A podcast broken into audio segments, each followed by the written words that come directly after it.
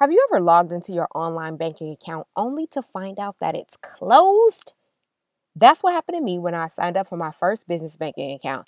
I bet you can see why I'd be interested in Azlo, a banking platform made for small businesses. Instead of the days or weeks it takes to apply for an account at a traditional bank, where you're still required to go in in person, with Azlo, you just go to azlo.com and apply in as little as 10 minutes and there is no waiting to use your account. With Azlo's free instant funding feature, you can deposit up to $1,000 and access it in your account instantly. I recommend signing up now because Azlo was created for us, giving us one less worry regarding our money. Sign up right now with no minimum deposit at azlo.com, azlo.com slash SPQ and get a free copy of Azlo's Small Business Starter Guide, spelled A-Z-L-O dot com slash SPQ, and sign up with a free Small Business Starter Guide and no minimum deposit. Azlo.com slash SPQ. The Maisie Media Podcast Network is a vibe and we invite you to be a member of our tribe. And we really hope that you feel the goodness that we want to share with everyone. Because Maisie Media is on a mission to showcase an undued, undad network of podcasts created to fit into the contemporary woman's lifestyle while bringing female voices and stories to the forefront of podcasting. From lifestyle to learning and beauty to bosses, we're giving you more of what you want to hear. Life is a series of lefts and rights. At Maisie Media, we want to entertain you through the wonderment of life.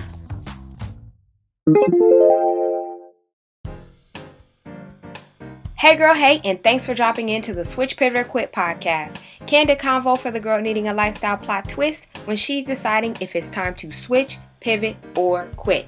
I'm Ayana Angel and I am your host as well as chief encourager and author. In order for you to hang out with us in this awesome space, all that's required for you to do is sit back, open your mind, and enjoy the show. On today's show, we're chatting with Cathy Heller, host of Don't Keep Your Day Job podcast, business coach, singer, songwriter, and entrepreneur. Cathy is a fire hose of inspiration. Her popular podcast, Don't Keep Your Day Job, was given the number one spot on iTunes recommended list of shows for the new year in 2018 and 2019. Each week, Cathy encourages thousands of listeners to find more purpose in their life and get paid to do what they love full time. Cathy's show has been featured in Forbes, Entrepreneur, Huffington Post, the New York Times, Inc. magazine, and it has almost 8 million downloads. She's been featured several times by iTunes, and the fans are resonating with how genuine she is. Throughout the show, she's interviewed creative entrepreneurs like actress Jenna Fischer, popular blogger Seth Godin, designer Jonathan Adler, makeup artist Bobbi Brown, Jimmy Choo co founder Tamara Mellon, fitness expert Jillian Michaels, Starbucks' Howard Schultz, and Gretchen Rubin, just to name a few.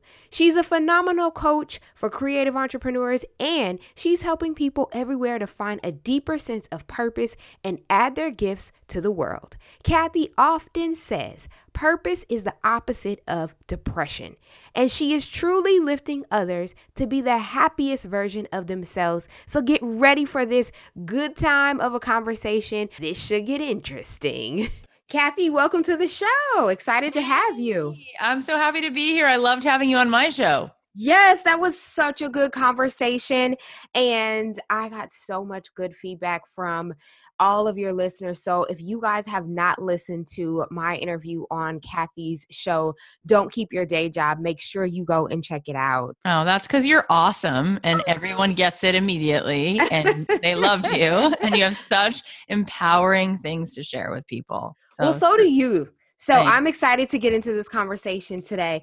Um, let's start off with your early years. What was your very first paying job?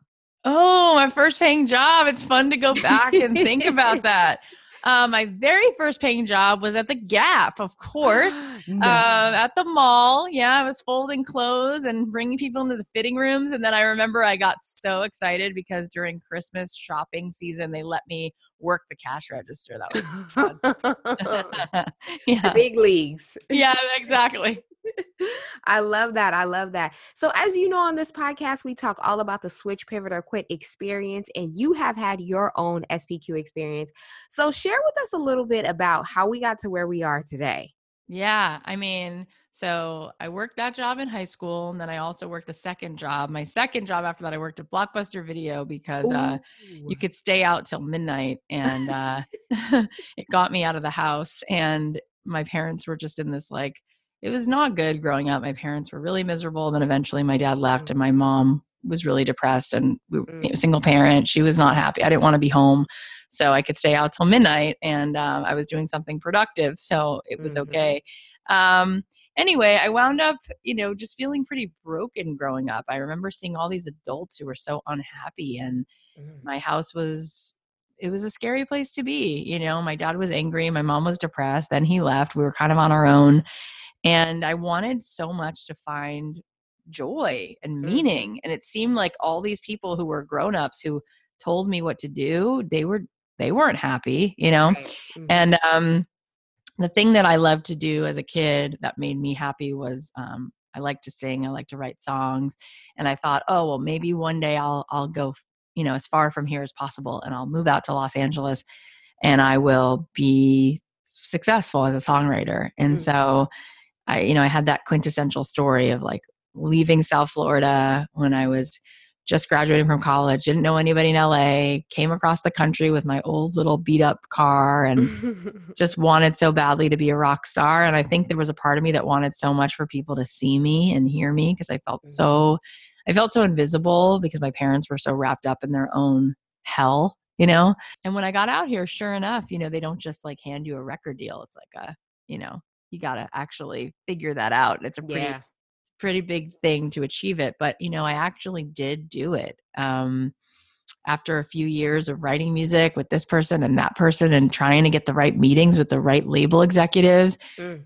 uh and like working a day job because you know i didn't have parental emotional support let alone financial support so i just like Right. worked a job and worked for that dream after hours whenever i could and i eventually did get a record deal and i got signed to interscope records Wow. Which That's was- pretty big. Yeah, and the the moment was cool. It was like such a cool moment. I was sitting uh, with Ron Fair, who is my producer. Yes, I know who Ron Fair is. Oh, Uh-huh. cool! Yeah, and I was with him and his engineer Tal Herzberg and Mhm. his assistant Buffy Hubelbank, who's still a friend of mine, and Mm. Lady Gaga was there recording paparazzi. It was like, yeah, they were recording that, and I was like, I made it! Like I'm standing in this room and people are asking me what kind of drink I want and people are talking to me and listening yeah.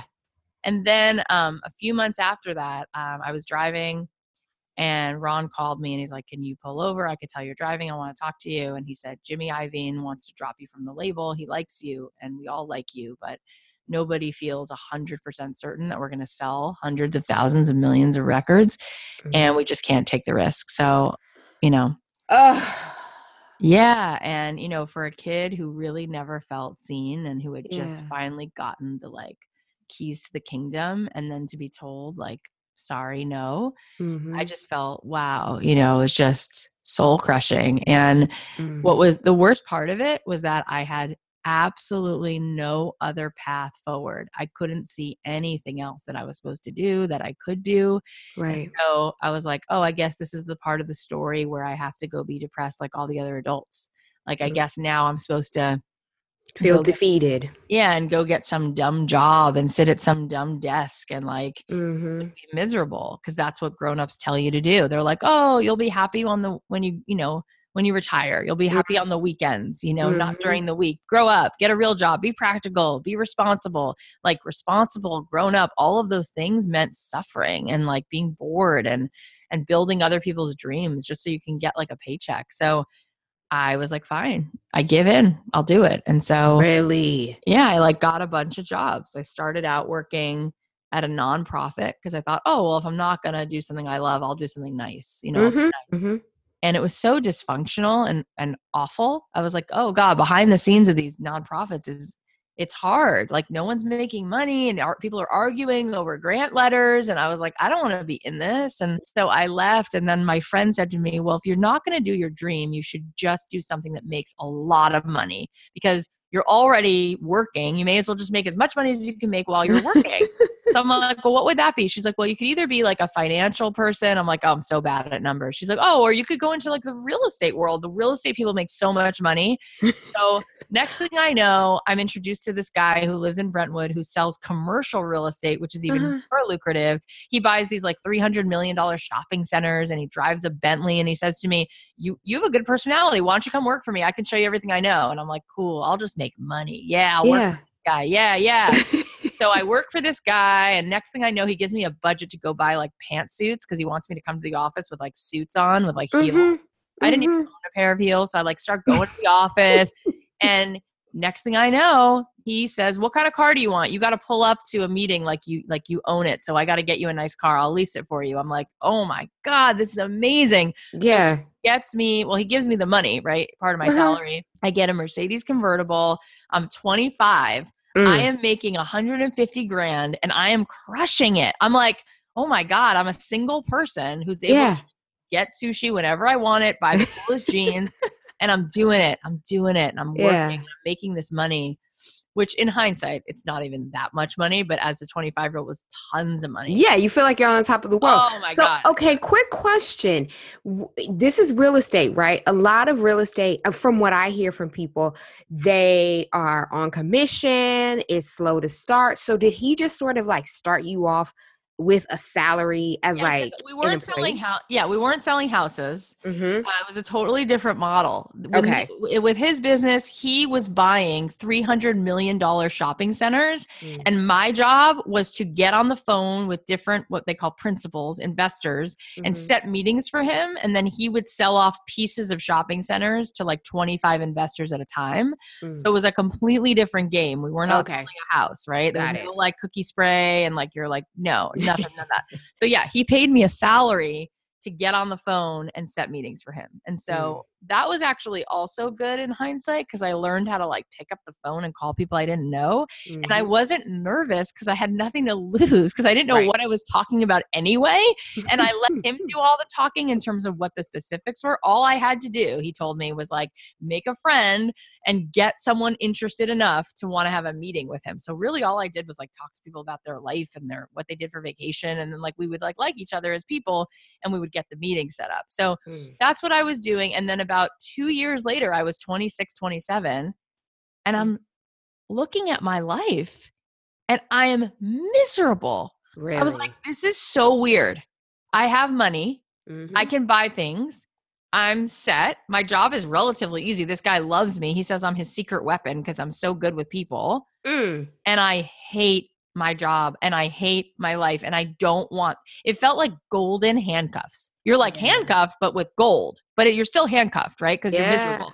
Yep. So like, I know that feeling. yeah, I was like I got to get out of here. So I quit the job and my friends and family were like, "How on earth are you that dumb?" Like you're gonna quit a job where you make 150 grand to make phone calls for this guy who loves you, who will do anything for you. He already yeah. told you he'll double your salary next year. I'm like, no, I cannot breathe. Right, right, right. And ha- having had a mom who was struggling with depression still to this day, mm-hmm. I didn't want to just make money. I want to find happiness and joy. I was, I didn't come out to LA to sell real estate with this guy. I wanted yeah. to do something meaningful. Yeah. So I I asked myself, is there any way now that I quit my job that I could do music some other way? Like I think a lot of times people who are listening, maybe you've related to this, we think it's like all or nothing. Like it's either on Beyonce or nothing, right? but it's not true. And I didn't mm-hmm. know that at the time. And so I started asking myself, I was desperate. I'm like, I can't go back to a job I hate, especially once you've made good money at a job and now you're leaving in that way. You're like, mm. okay, now it's not even enough for me to have success. It's not fulfilling. Yeah. So that's like the ultimate feeling of failure. You're like, okay, I found some success, but I don't like it. Right. So I was asking myself, is there any way for me to do music without being a superstar? Are there any other degrees of getting to do this? And what I realized was I started doing some research and you know, when we get resourceful, we can find the answers if we just ask the right questions. And so the new question was, how else could I do it? And I realized that all these artists, I never even saw this before, but I started asking the question and I saw a new model, which is a lot of songwriters were writing music for TV shows and ads like Old Navy and and Walmart and shows like Grey's Anatomy and I was like, "Whoa, I never even considered that." And so, long story short, I decided to make that my goal to figure out who were the people at NBC, who were the people at Sony Pictures, who were the people at these ad agencies who were choosing the songs for the TV shows and the and the ads, and how could I connect with those people and then how could I write the right songs that they would actually pay me for so I could right. wind up doing music. So I wound up doing that. I wound up getting on the phone, right? Because uh-huh. at this point I wasn't afraid to pick up the phone. Yeah, you're familiar um, with that. Yeah, I was familiar. And I was good at the people part. Like I didn't just start talking to people and pitching them things. I would listen, like asking mm. questions more. Mm-hmm. You know, like what do you need? And instead of saying, "Here's three songs I wrote 10 years ago. Do you want to use them?" I, I would be more like, wait, like what kind of story are you telling with this film right now? Or what is the mm-hmm. ad about? And oh, wait, okay, so let me see if I can be a service to you. And I started to make friends in the right places. I started to do outreach that started to click. Mm-hmm. I remember once sending an email to like 65 people who worked different uh, TV shows and I sent them an email that said mochas and music, and it was a picture of a cartoon girl, like a little gar- cartoon character girl with a guitar, mm-hmm. a plus sign, and then a picture of a Starbucks frappuccino, and it was like super messy. Like I'm not a good graphic designer, and it said, "Step one, tell me your favorite Starbucks drink. Step two, tell me what date and time to drop it off, and step three, I'll leave you with some music and some coffee." Wow. And um, a bunch of people didn't even open it, you know, and then some people said no, you know, leave me mm. alone. You're annoying. and then I remember there was like 26, 27 people who said, fine, cool. You mm. can bring me mm. coffee. Mm-hmm. And I walked into these 26, 27 offices with coffee. And would you believe it? But no joke. And, you know, this is true because it's in print. The, the next year, Billboard magazine wrote a full page article about me, full page with a, with a quarter size page picture and it was all about how 26 people had used my music in film and TV. And the title of the article was Triumph of the Indie Hustle. And it was all about wow. indie girl who was like super DIY, who like yes. was writing her own check by like making the call, being her own agent. And then I just did it again and again and again. And so basically, then for eight years, mm-hmm that's all I did. I would write music for film and TV and I was making like probably 300 a year mm. writing songs for film and TV and then just to lead us Wait, let's be clear. Yeah. 300,000. Yeah. Yes. Okay. Just so yeah. people know, like she was making real money at this at this point. yeah, real money. And actually, I was like, oh, I guess this will be my forever. Okay. Until I started to get that bug again of like I wanted the next phase, the next frontier, the next challenge, mm. you know. Mm-hmm. I knew there was more I could be doing because I started to like reach a comfort zone again. Like, okay. okay, I'm writing music. I've had my, you know, I at that point I had had my songs in everywhere, you know, McDonald's several times, Walmart, Kellogg's, Crate and Barrel, and then television shows like mm-hmm. Switched at Birth, Pretty Little Liars, The Office, Parks and Rec, like American Airlines, like everywhere. So I was like, all right, I've done that, I've done that, I've done that. And what else? What else? Yeah. Well, the what else is actually, it's usually there. We just sometimes don't listen. And so I started to open my eyes and I mm. started to hear the knocking on the next door. And knocking came from other artists who were asking me if I could pitch them, if oh. I could help them. And I used to say no and then I mm-hmm. realized I was missing an opportunity. Actually, my my husband's best friend came over and he was reading the story about me in Billboard magazine. And he actually got it before I did. He said, You know, people are going to read this, and this is your next business. People are going to ask you to pitch their music for them. Yep. People yeah. are going to ask you all of these things you do for yourself to do for them. Mm-hmm. And I mm-hmm. was like, no, that'll that'll compromise my artistry. People won't see me as an artist. I think we have these like, you know, I can only be this. I can't be that. You know how like you do your podcast and you started a podcast network and it's like mm-hmm if anything, it only makes you more cool as a podcaster. I think we sometimes like pigeonhole ourselves like I have yeah. to just one thing. It's like, no, like help wherever you can. It only it only like levels up everything you do. Right. So after like two years of all these people reaching out to me, I I finally said, fine, and I started to help one artist. I remember Mm. for free. I would just like meet with this guy.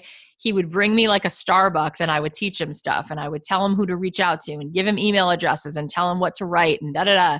Mhm. And then he kept wanting more information and he wanted me to give him feedback on the songs I would send or who I, how I would send it or blah blah blah. And then I was like, wait, I think I'm selling myself short. I think I have a lot to offer here. And then I was featured on someone else's music podcast. And Mhm. all these people heard it. And this woman reached out to me and she said, Can't you teach an online course? Because I don't live in LA and I want to learn everything that you're doing. And I'm like, Online course? That's like Japanese. What is that? yeah. So, anyway, long story short, three and a half years ago, I started my first online course called Six Figure Songwriting, where I was teaching songwriters how to Mhm. write music for film and TV. It was just like a total like whim. Like, let's try this. Let's see what this mhm. is like. And would you believe my very first launch of that? I didn't know what I was doing. 147 people took the class. wow. It was a thousand dollars. So it was Wow. $147,000. And I taught 147 people Wow. and they all loved it. We only had Mm. two people cancel. So Mm. okay, 145 people. And then I just knew I needed to do it again. And so then I launched it a second time. But the time when I launched it the second time, I was more confident. And Mhm. that time we had like 312 people join the class. I made $312,000. And then the following year, I realized that the class could be even better and I could add these bells and whistles and I could Yeah. actually make it, you know, tighter. And so we charged $2,000 for it and they bought it. And wow. that class wound up making $2 million a year. No. Yeah. So then I had my own Okay, wait. career plus the class. So, were you? There's so many questions that I have. Like, this is a, an amazing story. Okay, But I want to I want to put the cherry on the top for you. put it on. uh, Put it on. Put it on, girl. Let's go. so the cherry on the top is that when I started teaching that music class, Mhm. one of the girls in the music class said this like little quick thing to me, which actually changed my life forever. And she said, You know what you're teaching is not just for songwriters, right? Like, Mm. what you are teaching anybody who has a dream job who has no clue how to like go out there and get it and give it to themselves they could be inspired by this you should start a podcast on how to actually make your dream job a possibility because Mm. you're so good at actually taking something that feels like a pipe dream and making it real and finding a way to do the outreach and getting your client and da da da da. So I I was like, all right, I'll start a podcast. I didn't even know how or what. I was like, I'll buy a Yeah. microphone, I'll just start it. So I start the podcast, and two weeks later, we're like number two in the business category. You know, you you you you know, you get all of this like yeah. sometimes there's like a frenzy but we've stayed we're like number 24 25 we've stayed on the chart. Um, we now have over 9 million downloads of the show. Amazing. and uh, i got a book deal. And so now in addition to my music business which now i have other people running for me and i pop in there only like once a month to, to, to do some coaching there Uh-huh. really what I do now is I do that exact same thing for any person who has a creative passion or any kind of dream and they want to figure out how to make a living doing it. I do that with my podcast, which is called Don't Keep Your Day Job. And then I teach courses through that. And that's been like, oh my God, so rewarding, Wow. so fun. And I just wrote a book on the same topic. So so let's get into whatever you want. That's the yes. complete story. That's all I got. Mind blown. Okay, so so yes, you just wrote a book. It's called The Same Thing as the Podcast. Don't keep your day job. Okay. Okay. Let's start here. You decide to leave the real estate, the commercial real estate industry. Do you have a cushion? Did you create a cushion or something for yourself? What was your plan? Although I know you you were like, "Hey, I'm I'm over this. I got to do something else." Yeah. I, I think you probably got to a point that a lot of people get to when you're just like, "I can't see another day existing like oh, this. God, I don't really care what the sacrifice looks like. I just." have-" Yeah. So, did you have any type of plan that you had started to think? Yeah, I totally did. And by Okay. the way, what I teach people is don't don't just jump, like build a runway for yourself. Yeah. Build the runway in one of two ways. You can either save some money so that you have like 6 months put aside, Mm-hmm. right? Because it's going to take you 6 months to figure out what your idea is, who your audience is and validate that idea. So you Mhm. need to either do that while you have the job, which you can do on the side, Right. or you can save up a cushion of money and and do it that way what I did was I saved up a cushion of money, did it that way, except that I was really running out of money before that music started to take off. And so, Mm. what I've encouraged people to do is build it while you have the job. And the reason I know that that works is because remember that I started the course while I had three children and my music business. So, my Yeah. course was a side hustle to that. Then I started the podcast as a side hustle to the course, which was already a side hustle to the to the music career to being a mom of three kids. And i was able to give that its time before that took off while i had all that other stuff going on. And so if you work smart you can definitely figure out what action steps to take while you're at the job so that you can then eventually quit in six months. Hmm Now, do you think that because you went at this what seems like alone, or you correct me if there were people along the way guiding you through, do you think that it is imperative for someone to have somebody sort of like guiding them through? Is that the hack, or do you think it's necessary? Or are there certain people who maybe just have this innate um, idea or gravitational pull to know the things to do at the right times? Yeah, I think that's a really important question. The way I would answer it is this it is such a hack to have someone who knows the things to do because I don't think people do.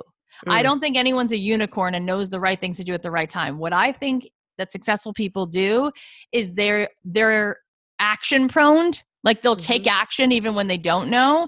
And so because they're taking massive action all the time and they're willing to do things when they're messy and scared and broken and not quite ready and they're just doing doing doing, they'll eventually figure out what the right steps are, right? right. And so, because most people really are averse to that, they don't want to do something unless they know, unless the website's built, unless they're perfect, and da da da.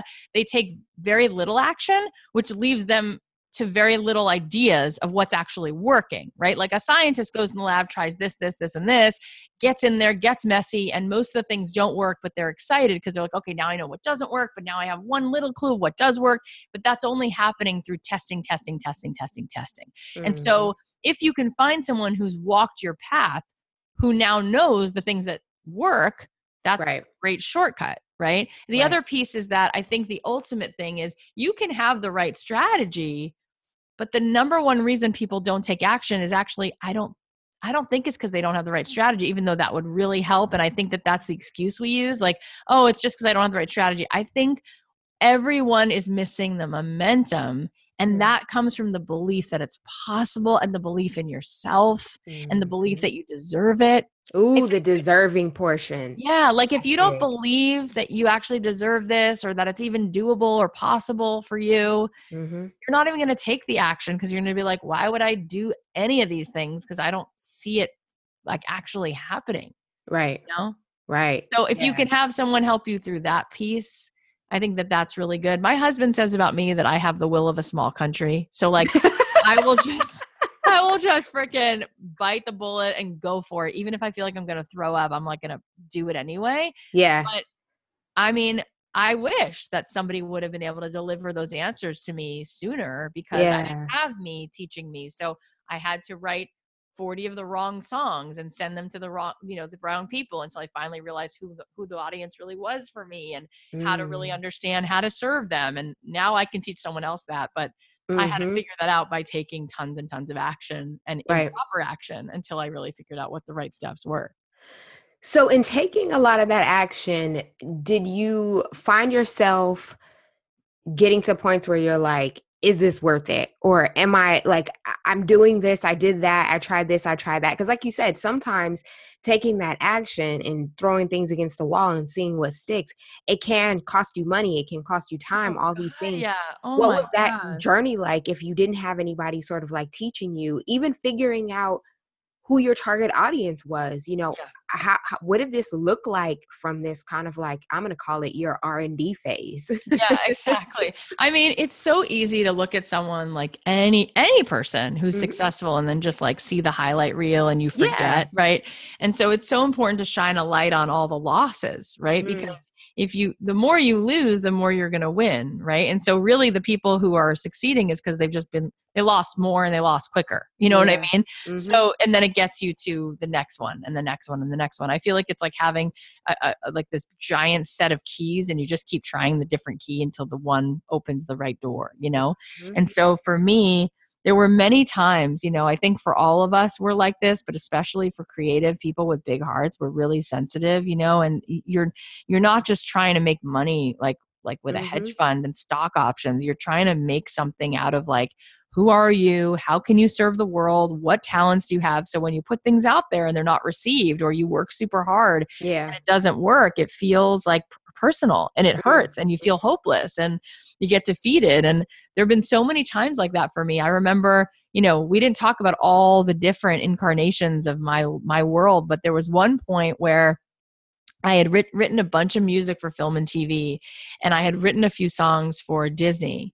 And there was a woman at Disney who said, You should have your own TV show for kids with your music, and you're so inspiring and positive. Mhm. And it's interesting because it's kind of similar to what I do now, except what I do is for adults, right? And so, Mhm. like, there was a little bit of an inkling that she could see that I could be like an encouraging force for other people. And she said, Right. "Oh, and it'll involve it'll, it will involve your music." So she tried to make a pilot with me, and it didn't work. Mm. And then because of that, I met somebody at the Jim Henson Company. The Jim- Jim Henson Company, of course, created like every one of the Sesame Street characters to all the Muppets and everything else. right. And this woman at Henson, she saw the same thing in me. And she said, Oh, well, I know they couldn't make it work, but we'll make it work. We'll create a TV show with you Mm. and it'll be all your music and it'll be so cool. It'll be for little kids and their parents will watch it too and they'll love it. And we spent two years writing the music, creating the show. And we went to this network and it was like an almost. Then we went to this network and almost. And finally, every network passed and said no.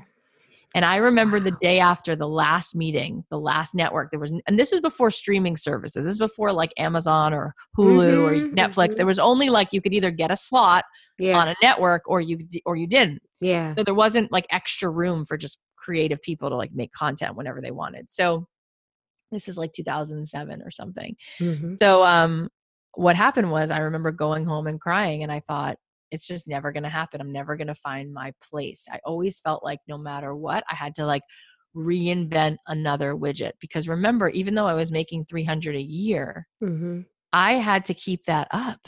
Right. So every time somebody licensed a song of mine, now if I wanted to make that money again, I had to write a new song. And I remember thinking, I have kids now. Like it's exhausting to go to the studio 15 hours a week writing new music, coming up with something just as good as what you Mhm. before, you know? Mhm. And it felt like it wasn't sustainable after a while Mm. and we wanted to buy a house with the money but it was like hard to buy the house trusting that you're going to just keep making it wasn't like $300000 working at somebody else's company i had to keep generating it so Right. i felt like oh it's so frustrating. And then i thought oh maybe this tv show will be the thing that like kind of takes me on this ride and i'll be able to rest and just do this show for five years ten years whatever. Mhm. wouldn't you know they all said no. You know like that was a moment i was like Mm. oh wow. And i really believed that that was going to happen. And i had like written a deal with like my attorney that i would make such and such money per episode. It was going to be big money and really cool and it all fell apart. Wow. and that's happened many times like before i started my podcast i remember when my songwriting course was doing really well i sat down and wrote a book to Mhm. teach songwriters what to do and i thought oh this will be a slam dunk i've got all these great things to say and I Mhm. reached out to all these companies that produce books for the music industry, and every person was like, hard pass, not Mm. interested. And sure enough, you know, I wind up continuing on doing the course, and then I start the podcast. And two weeks into having the podcast, I get three book deal offers. You, this this show needs to be a podcast. You need this, this show needs to be a book, rather. Like this podcast needs to be a book. Don't keep your day job. Yeah, yeah, yeah. And it's just kind of amazing how when something's supposed to be yours, when something is really the right fit and you are in alignment, the door just flies open. And when it's Mhm. not quite the right fit, and by the way, if I'm being honest, there was a part of me when I was on set filming that pilot for this kids' TV show, Mhm. I talked myself into it.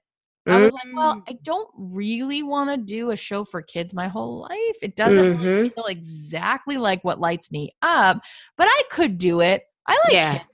You know, I want to be a mom someday. You know, this Yeah. is before I was a mom. I was like, I could do it. And it was like not, I was kind of selling myself on it. Yeah, you weren't hundred percent. I wasn't 100%.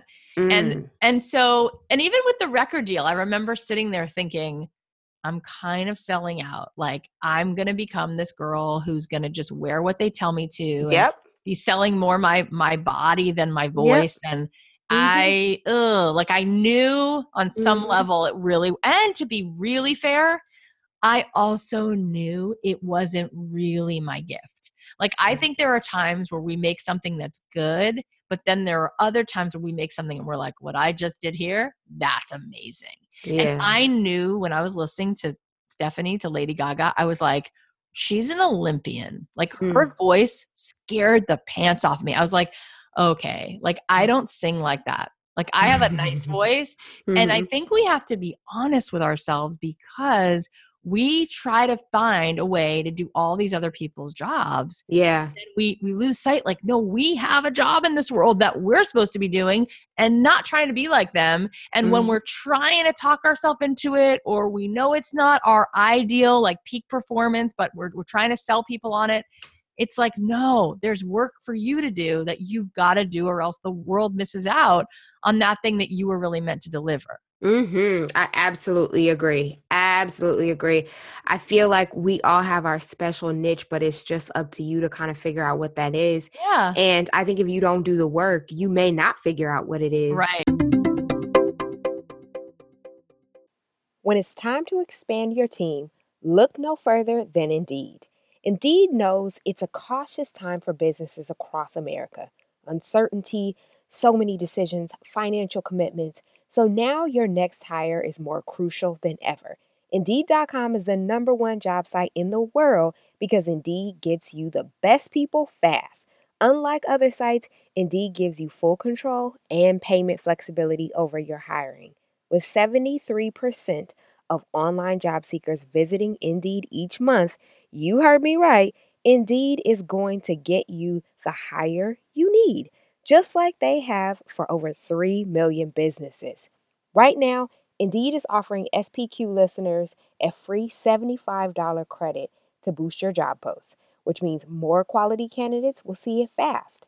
Try Indeed out with a free $75 credit at Indeed.com slash SPQ. This is their best offer available anywhere. Go right now to Indeed.com slash SPQ. Terms and conditions apply. Offer valid through September 30th, 2020.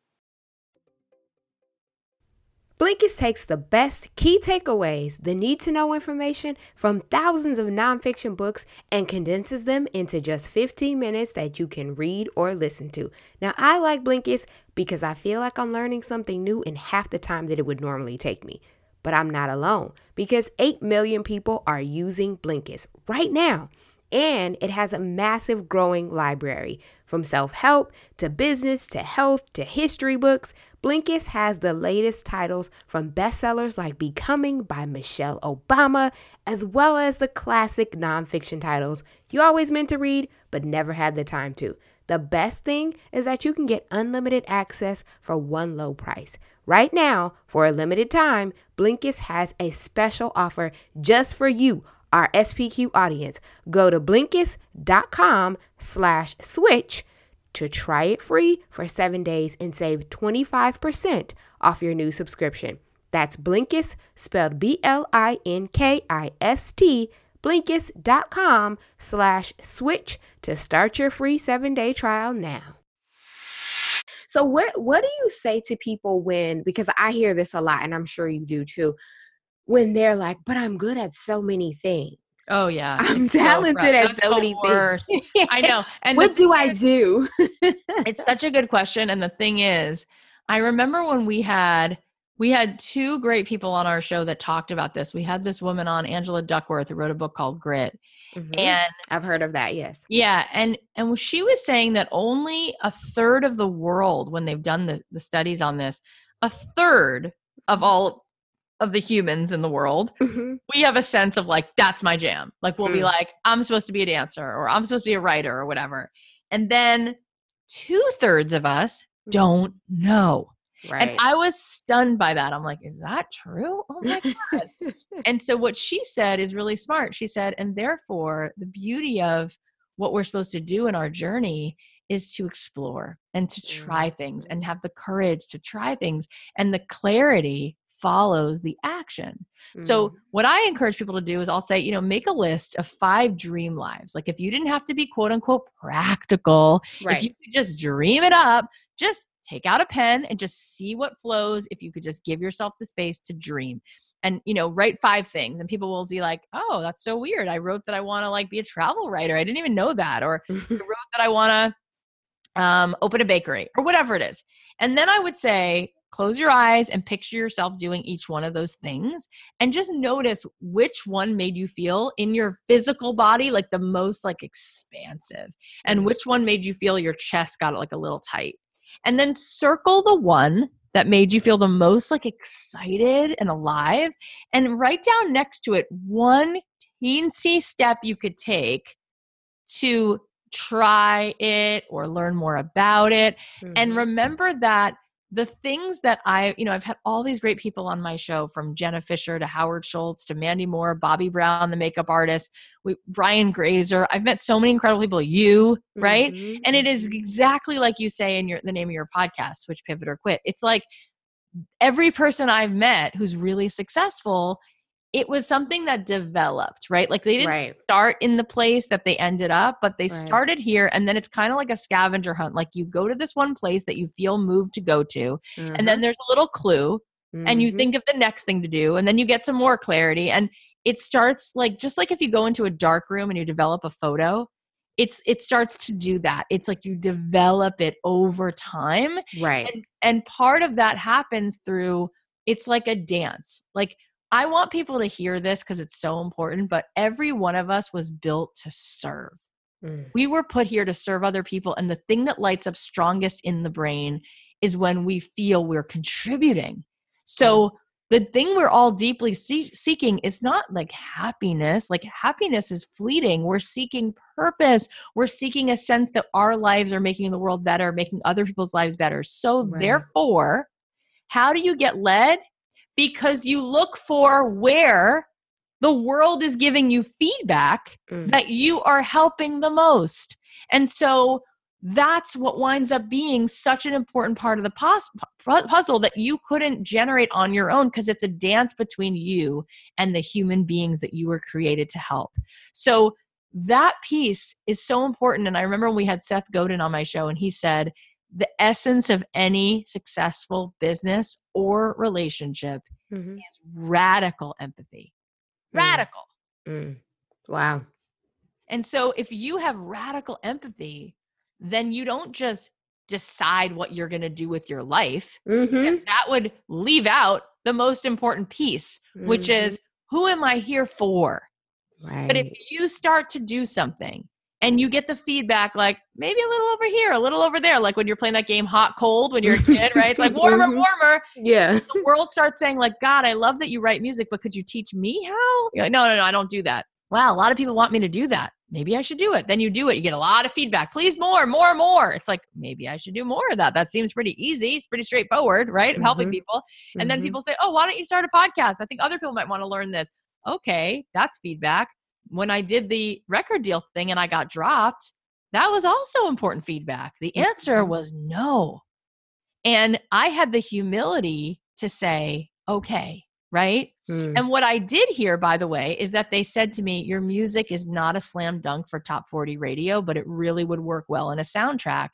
And I remember when I went and got my job job, I thought, Well, g- good, great. Glad, good for you. I'm glad you think my music's good for a soundtrack. But two years later, what I remember thinking, I wonder how I could make music just for soundtracks. Yeah. led me back, right? So Mhm. I took the note. Mhm. And the truth is, even in your marriage, even with your best friend, you want to be a better best friend, like ask her what she wants for Christmas. Like ask your husband how he loves to be, what's his love language. Like right. that's the same thing with your career. So it's not this arbitrary, what am I supposed to do with my life? And I'm gonna figure it out on my on my own. It's I gotta get in the world, I gotta get messy. I have to have the courage to put my hand up and give of myself and Mhm. be willing to hear where I am actually offering the most value and then double down and 6x down. Mm-hmm. Wow, that, that's so so so so true. And like big. Um, I was actually just on Instagram Live the uh, last week, and I was talking about this, and I was having this understanding in my mind as I was saying it, very similar to what you're saying. It's like, look, people think that passion and purpose are these things that you just reach out and grab and say, I'm going to claim that for myself. This Yeah. is it. But I, I was saying how I've realized that these are things that are constantly being revealed to me as opportunities and things come my way. Maybe they're not things that I would have imagined for myself, but I have to be open, like you said, and be um, vulnerable and aware and eh, and have the humility to understand where I may be led Yeah. versus where I think I need to be going. That's it. That's it. You know, That is actually so huge, not just because number one, the humility to Mhm, be willing to be in service to the world, mhm. but it's also the courage because I think the number one fear most people have is feeling invisible, feeling like you're not going to get seen. absolutely, absolutely. And so we think that if we're in control, that we'll get seen. Mm, And really, it's when we step out of that control and we say to God or the universe, whatever you want to say, you you tell me where to go. mhm. And not only then do we realize that we have a purpose that's so much more significant than we ever thought, but by showing up to serve and making other people feel seen in the way that we can through our work, we get seen in a way that we never would if we were just worried. Me, me, me, make sure you see me, make sure you know that I'm good at this, make sure you, Yeah, you know, all of that. yeah, yeah. That's so that's so deep. I know, I know it is. I love it. I love it. I love it. So, talk to us a little bit about when you launch these programs because I know that Yeah, of the people- launching. I love yes, a lot of people are they're going to hear you and they're although you have shared a lot of rawness behind your story and the triumphs as well as the defeats but they're going to hear oh she made $300,000 doing this music stuff. Wow. She yeah. sold this course. Oh my gosh. You Yep. know like they're going to hear that and they're going to be attracted to those numbers and the success of that. I want you to talk to us a little bit about how did you set up the platform to be able to sell these courses to be able Yeah. to launch your podcast what were the things that you did or maybe the things that you needed to think of to make these things a success Yeah, I love it. I love talking about business just as much as I love talking about the inner work. So fun, so good mm-hmm. because it really is all the same stuff. Okay. If business works when you're going to launch a course or a product or a podcast, anything that you want people to come and support and be a part of, marketing and sales have to be understood. And most people can't stand the idea of sales because everyone knows someone who's pushy and Mhm. annoying. And most people think of sales as like, I'm going to convince you to buy something you don't need or want. Well, of course, you don't want to be a, a part of that. Like, right Why would you? Well, that doesn't work. So, good news is you don't have to do that to be successful. It's the opposite. We know from psychology that people will love to pay you or work with you when they know you and like you and trust you. And we mm-hmm. also know that the way it works is there's like an emotional bank account. So if you want someone to like take you to the airport, you don't just call someone you don't know and say, "Hey, can you take me to the airport?" no, that doesn't make sense. You also wouldn't meet a friend for the first time and then the next day say, "You wouldn't mind taking me to the airport, would you?" That'd be weird, right? right right Unless you're having coffee at the airport when you first meet. Would you give me a ride home? Other than that, that is like the weird. It's just off. It doesn't make sense. yeah But if you've been making some investment in a relationship over time and there's a lot of goodwill, you might feel comfortable to say, I know it's a big ask, but like, would you mind? And they'd be like, sure, you're my friend. Like, of course, right? Mhm.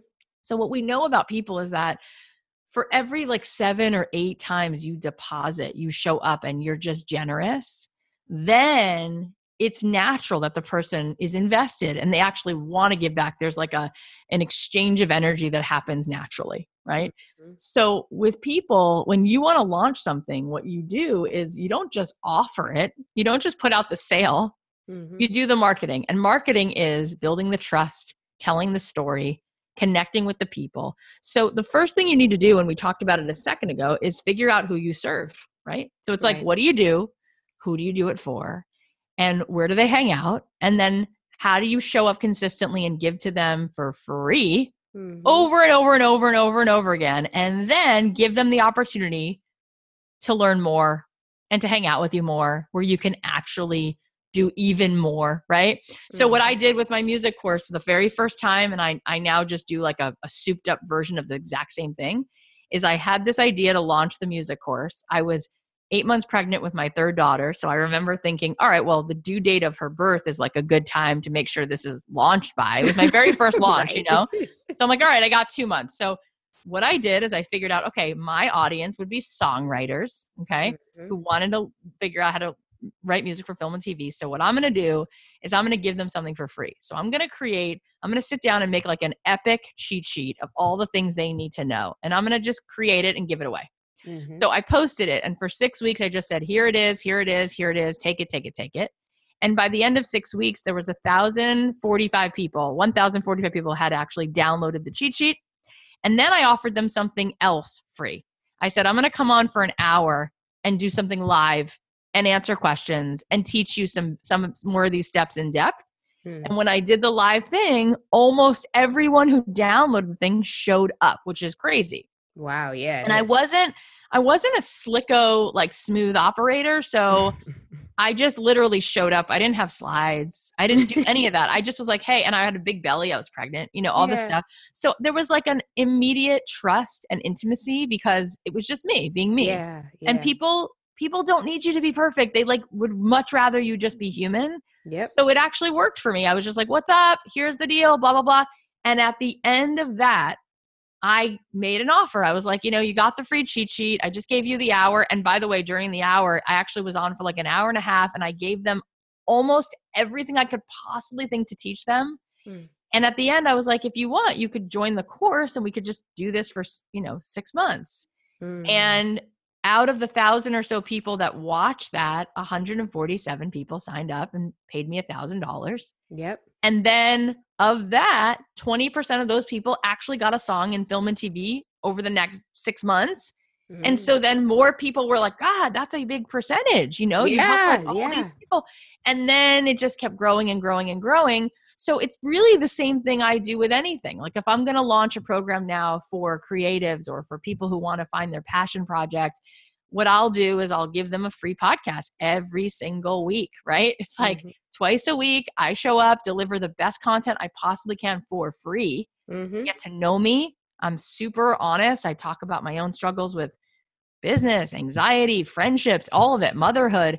And I deliver as much as I can to give them some help and some fuel and some energy and have good guests on, whatever it is. Right. I give tons of opt ins and cheat sheets. Then I'll take it to the next level, give something else for free, which might be like a five day challenge. And then at the end of that, I'll be like, oh, and if you want to work with me, I'm, you know, there's a course I'm doing for eight weeks. It's 3,500 bucks, or I'm going to do a retreat or whatever the thing is I'm offering. Mm-hmm. And there'll be people who are like, I want to do that. And it's mm-hmm. cool. It's great because there's always going to be of course more results you can give people if they have even more time with you and you can go deeper and get to know them on a personal level or give right. them more details of what the steps are so it's nice to be able to offer different things to your audience but that's essentially what you got to do is you got to build the runway by giving giving giving giving giving mm-hmm. and then it's it's not really a sale when you make the offer it's like yeah we know each other. You know me. You like me. You see how i am in the world. You know how i can get you results. We've i've already been doing that for you for free. Right. And now there is another opportunity. If you want to get it sort of like on a whole nother level you can you know be a part of my world in a deeper way. Mm-hmm, mm-hmm. so what year did you start the podcast? How long have you been podcasting? Oh my god. I only started it in 2017 2017. Okay. Perfect time because now there's an influx of people podcasting, right? Like the oh, everybody oh, yeah. podcast, right? Yeah, yeah. so a lot of people that listen to this podcast are potentially even thinking about starting their own podcast because a lot of people are seeing podcasting as maybe a side hustle that they can do while they're also trying to figure out what their right. next steps are going to be, right? So when you launched your podcast, you said you didn't know anything about it. And if I remember correctly, you launched it right after you had a baby, right? yeah, it was like 10 days after she was born.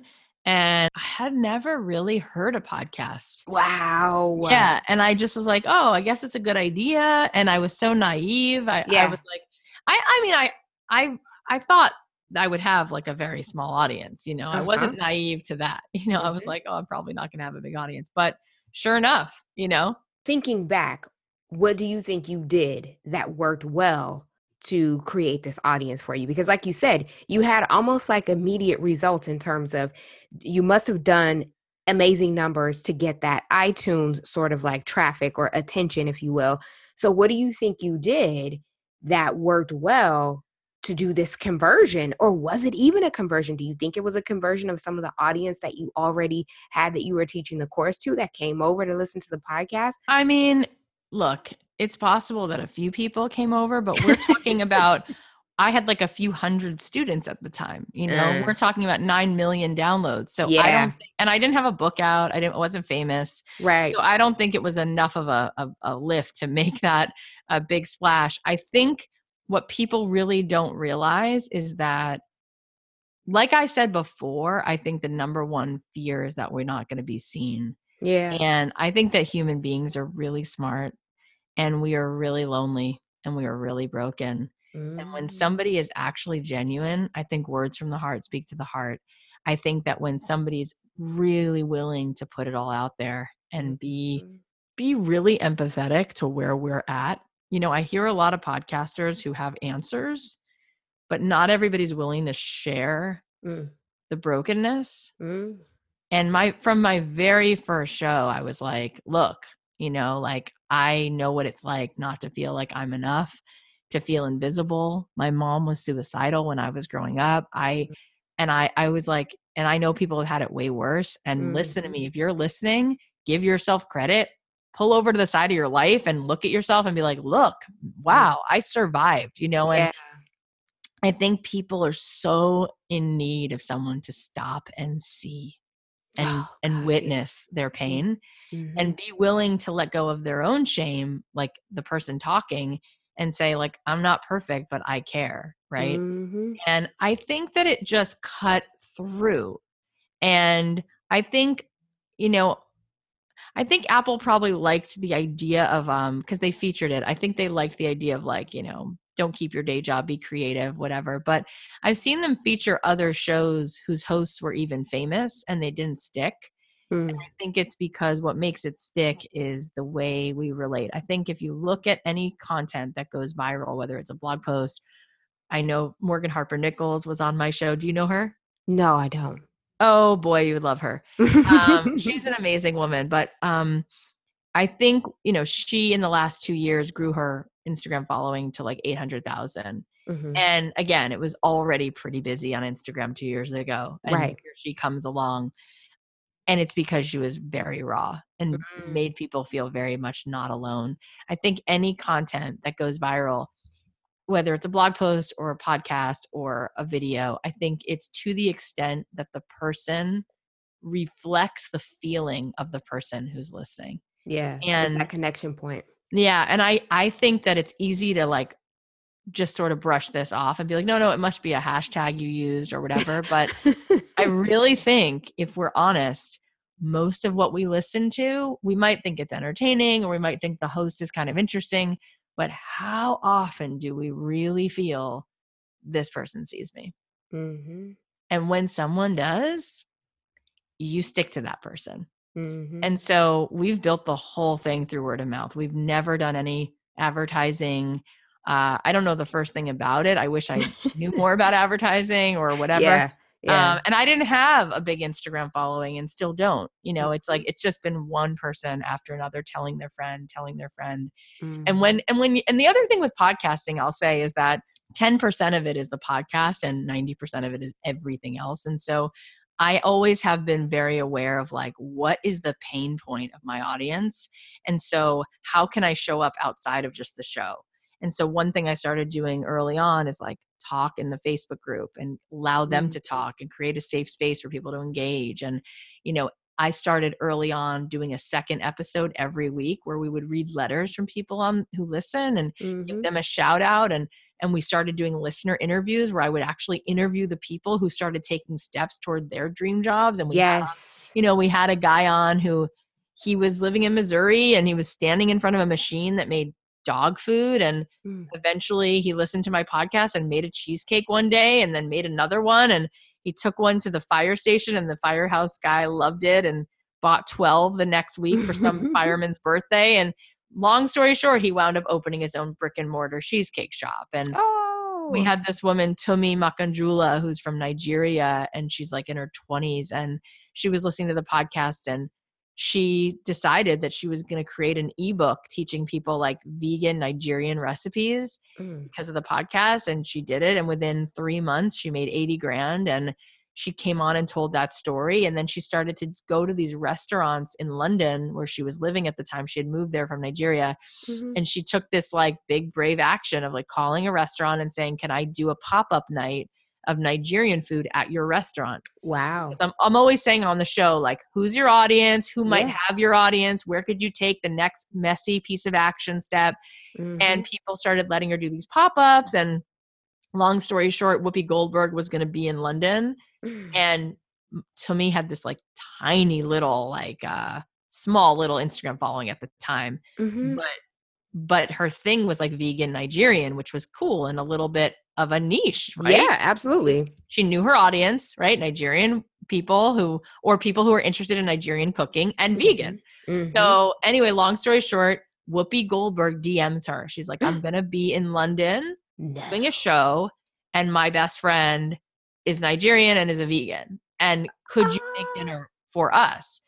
And she's like, um, yeah.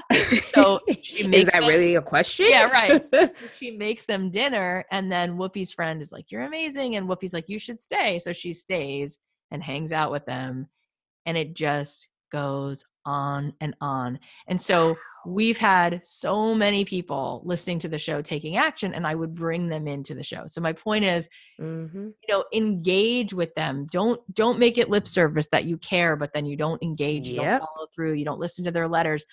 Just the other day one of my listeners said i can't believe every time i dm you you write me back. Hmm it's like small but mighty. Do you know what i mean Mhm. Absolutely. Yeah. Yeah. I, I absolutely know what you mean. And I'm so glad that you broke all of that down like that because I get a lot of people that do ask similar questions of me. And, you know, my show hasn't done what your show has done, not yet right? But it's had organic growth. I've never done any advertising either. And it's all been word of mouth and, you know, social media and everything. But I think that is because number one, I've been consistent, but I also created this show from a place of what what I have wanted to hear when I was in the midst of my transition or at my point like you were at when you're just like I got to get out of here. Yeah. I cannot do this anymore, you know. I know what that feeling feels like and so that's why I created the show from that type of place, but so many people want to see the instant results and I think a lot of that comes from too not being in a place where you're happy or where you're feeling fulfilled. So you're ready to get out of it and you want something to be your savior and you want it to happen overnight. And Mm-hmm. I'm glad that you broke it down the way that you did because that's just not typically how things happen. no and i love that you're saying that because the truth is that we set ourselves up to completely fail Yeah. when we are like i'll give it six months or you know Mhm. it's like i know it's uncomfortable but god willing the time's gonna pass anyway right Yeah. gonna pass four years are gonna pass do you want to set your because if you're already saying at some point you're gonna be out if this doesn't happen at this point Right. then you may as well quit now Mhm. because Seth Godin, who I mentioned before, he wrote a book called The Dip. And The Dip is about how there will inevitably be a moment where you need patience because things are not working as fast as you want or something goes wrong.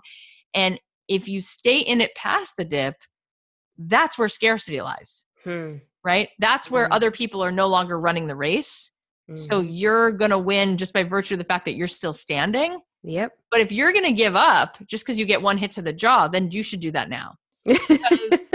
The Mhm. other piece of it is that in order to become brilliant at anything, you have to be mediocre for a while first. right. So if you're not willing to be mediocre for a while and you're giving yourself this unfair expectation that you either have to be perfect right away and it has to take off right away or you're done, you're actually setting yourself up to lose because no one is born Mozart. Like Serena mm. Williams did not start that way day one. Right. So she gave herself the grace to say, I'm going to be mediocre until I get mastery over this. Mm-hmm. And that's that's called I am going to persevere and I'm going to stick in it. Mm-hmm. And that will pretty much you know that is what they say in the in that book grit I told you about before. yeah. Perseverance is everything, but what they say is she did the study to find out that the thing that correlates the most with with perseverance is optimism.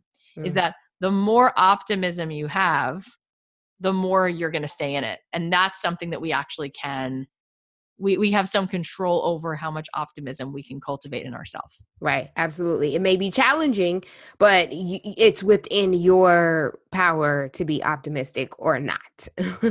So, when you talked about launching the podcast and having these book offers uh, like almost immediately, how did we get to the point where we now have our hands on a copy of Don't Keep Your Day Job? And if you don't have your copy, you need to go and make sure you order it, which I think ah. you already know at this point because listening to Cathy, you're like, she's amazing. If she has a book, I need to read it, right? You're so sweet. Well, go get the book. Go get yes. the book. Yes. So, how did we get to the point from you having these book offers on the table when the podcast first launches? Were you even really considering those offers? Did that seem like something you really wanted to go in the direction of? Oh and then now we have this book in our hands now. So, what did that process look like? Because that was a couple years ago. So, now you're actually eh, you have this actual book. So, did you take some of those offers? Did you take meetings? Walk us through what that looked like. Yeah, that was such a process. I had never done that before, so it was like scary and Mm. interesting and and hard and awesome, all the feelings. um, you know, I got a book deal offer and then I thought to myself, well, maybe I shouldn't just take it. I should actually like talk to an agent. So then I had an agent and then she said, well, if you got one offer, you'll probably get another. So then we had a couple meetings and then we got a few offers and then it was interesting. One one offer was really easy in the sense that they were like, you know, this is the easiest book ever. You should just take every single episode you've done, Mhm. staple it together. Every chapter is a different person, and boom. Mm. And I was like, oh, that's such an easy pass for me. That means the book's written, right? Yeah. Just transcripts, a little editing, done. Yeah. And I thought, no, that's, not the book I want to write. Mhm. That's not really a book. Mhm. And and um and so then the next publisher, my publisher, Macmillan, St. Martin's Press is the imprint, but it's Macmillan. Mhm. They said, no, if you're going to write a book, we'll give you more money, but we want you to sit down and write the book. Like, Mm. what are the steps to understanding what is your job? How do you do it? How do you put it out in the world? How do you turn the thing you love into what you get to do? And you've got to figure out what those steps are. And so that was a test and a half because I had to step back and ask myself, what have I been doing all these years that worked? What made it work? How did I get here? and I had mm. to ask myself what were the what were the through lines that were consistent with everyone I've interviewed on the show and what are the most important nuggets like that was so hard too because I was like oh I have to share this but it's too much. What what what do I have to get no what has to be in and what doesn't have to be in and right. what do I need to say about it right? Because when you're writing a book you're like okay but how how do you put it all together? So I did and I to tell you that I I I just wrote it is a lie. Like I wrote it and mm. then rewrote it and then rewrote it. Like I I think there's been six versions of how many t- like I really when I tell you I remember writing the book and writing the book and then literally throwing away the first version which had already taken a year and I was like I can't no I need to rewrite it and then I completely reapproached it and rewrote it I'm so glad I did. And what's Mhm. funny is that I turned the book in months ago. So even now I'm like, oh God, I would go back and add this to chapter four. I would change chapter eight. But what my friend, my friend reminded me the other day, she's like, Kath, that's awesome. And you'll put all that new stuff in your second book. She's like, but where you were in a few months ago is Mhm. still much further along than where most people have gotten to. And Mhm. so they're gonna learn a lot and you're gonna be, and I was like, true, true, true, you know? yeah. Um, so I really do love the book. The book is packed with a lot of really beautiful insights that welcome you home Mm. yourself. They Mm. they they invite you to come back and and arrive at your own door and ask yourself these questions of what really do I love? What are the things that are really me? And how do I become more of myself by unbecoming who I'm not? Mm. because many of us started living the lives that our father wanted us to live or that this other Mm. person this teacher this brother Speak whoever. Mhm. right right and so this book is about coming back home to you. Mm. And how do you have the courage to trust that that thing that you've wanted to do it's going to lead you. There's a synchronicity that comes when you start to follow your own gut. Right. And maybe you will have to be imperfect and messy. And that's really big because what I talk about in the book is that if you meet a three year old, you know, I have a three year old, and if you walk into her preschool room, there is no child in there that doesn't like to be creative. There's no child in there who doesn't want to play.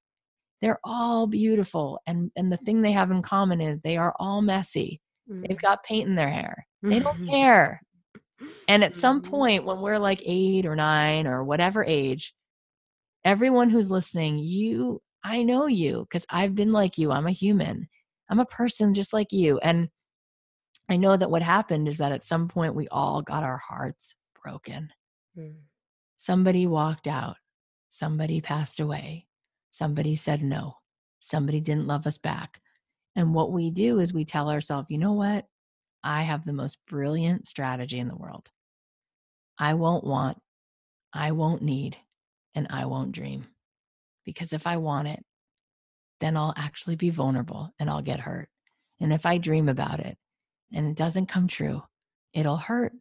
So I'll get numb and I'll just do the things that other people want me to do because it's a survival skill and I won't want and I won't dream and it's a lie.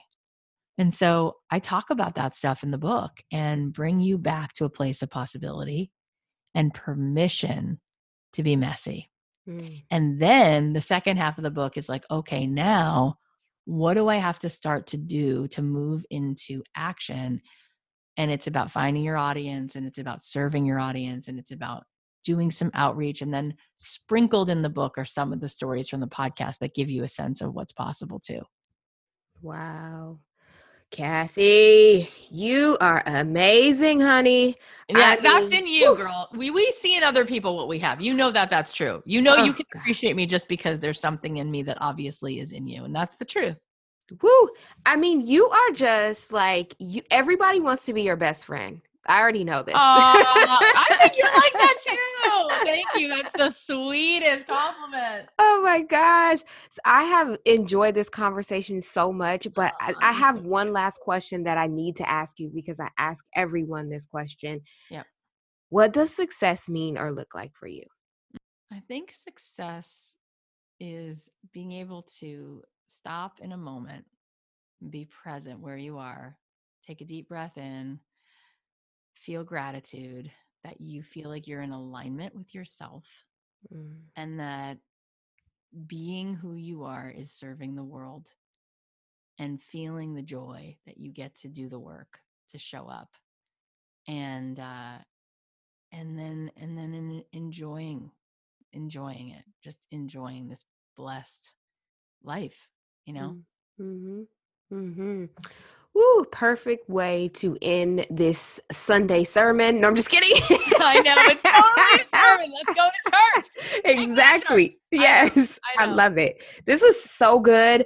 Um like i feel like you just touched on so many things from being a person just a person at the top of the interview who comes with your own story to being a businesswoman and navigating that to seeing other people like i also can't wait to read the book because you're an amazing storyteller. So I feel like we're going to go on this journey and I'm so Yeah. excited about it.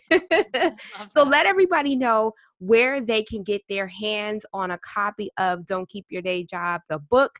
We know that they can listen to the podcast until their book comes in the mail, but let them know where they can get their hands on a copy and how they can keep up with you and just engage with you and continue like sucking in all of your greatness, I guess you could say, on their own journey to their success. I love it. Thank you so much. Uh, well, this was just such a gift to hang out with you. You're really awesome. And I know your listeners are cool because they like you. So that means they're cool. Um, it's true.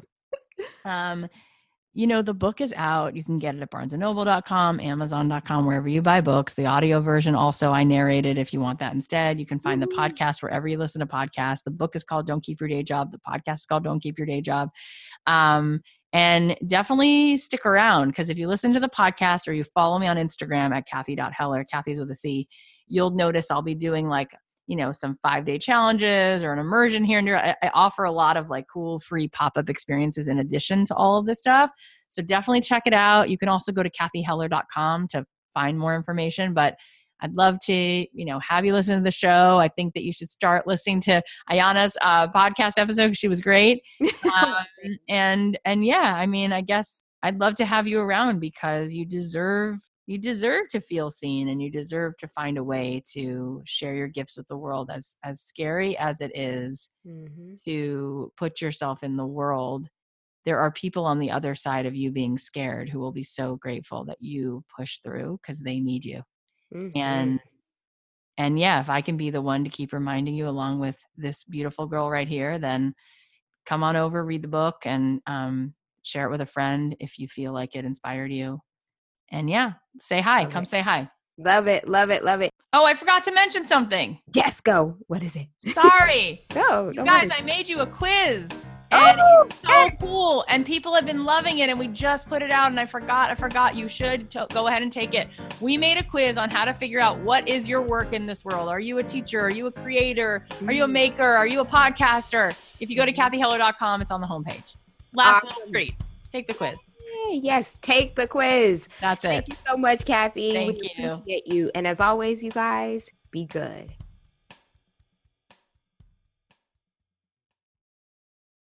Support for this podcast and the following message come from Access and Opportunity, a podcast from Morgan Stanley. Women and entrepreneurs of color traditionally have a hard time accessing capital to start or grow their businesses. Join Vice Chairman Carla Harris as she introduces us to the dynamic investors, entrepreneurs, policymakers, and others working to close the funding gap for these entrepreneurs. Listen and subscribe to Access and Opportunity on Apple Podcasts, Spotify, or wherever you get your podcasts. Support for this podcast and the following message come from Access and Opportunity, a podcast from Morgan Stanley. Women and entrepreneurs of color traditionally have a hard time accessing capital to start or grow their businesses. Join Vice Chairman Carla Harris as she introduces us to the dynamic investors, entrepreneurs, policymakers, and others working to close the funding gap for these entrepreneurs. Listen and subscribe to Access and Opportunity on Apple Podcasts, Spotify, or wherever you get your podcasts.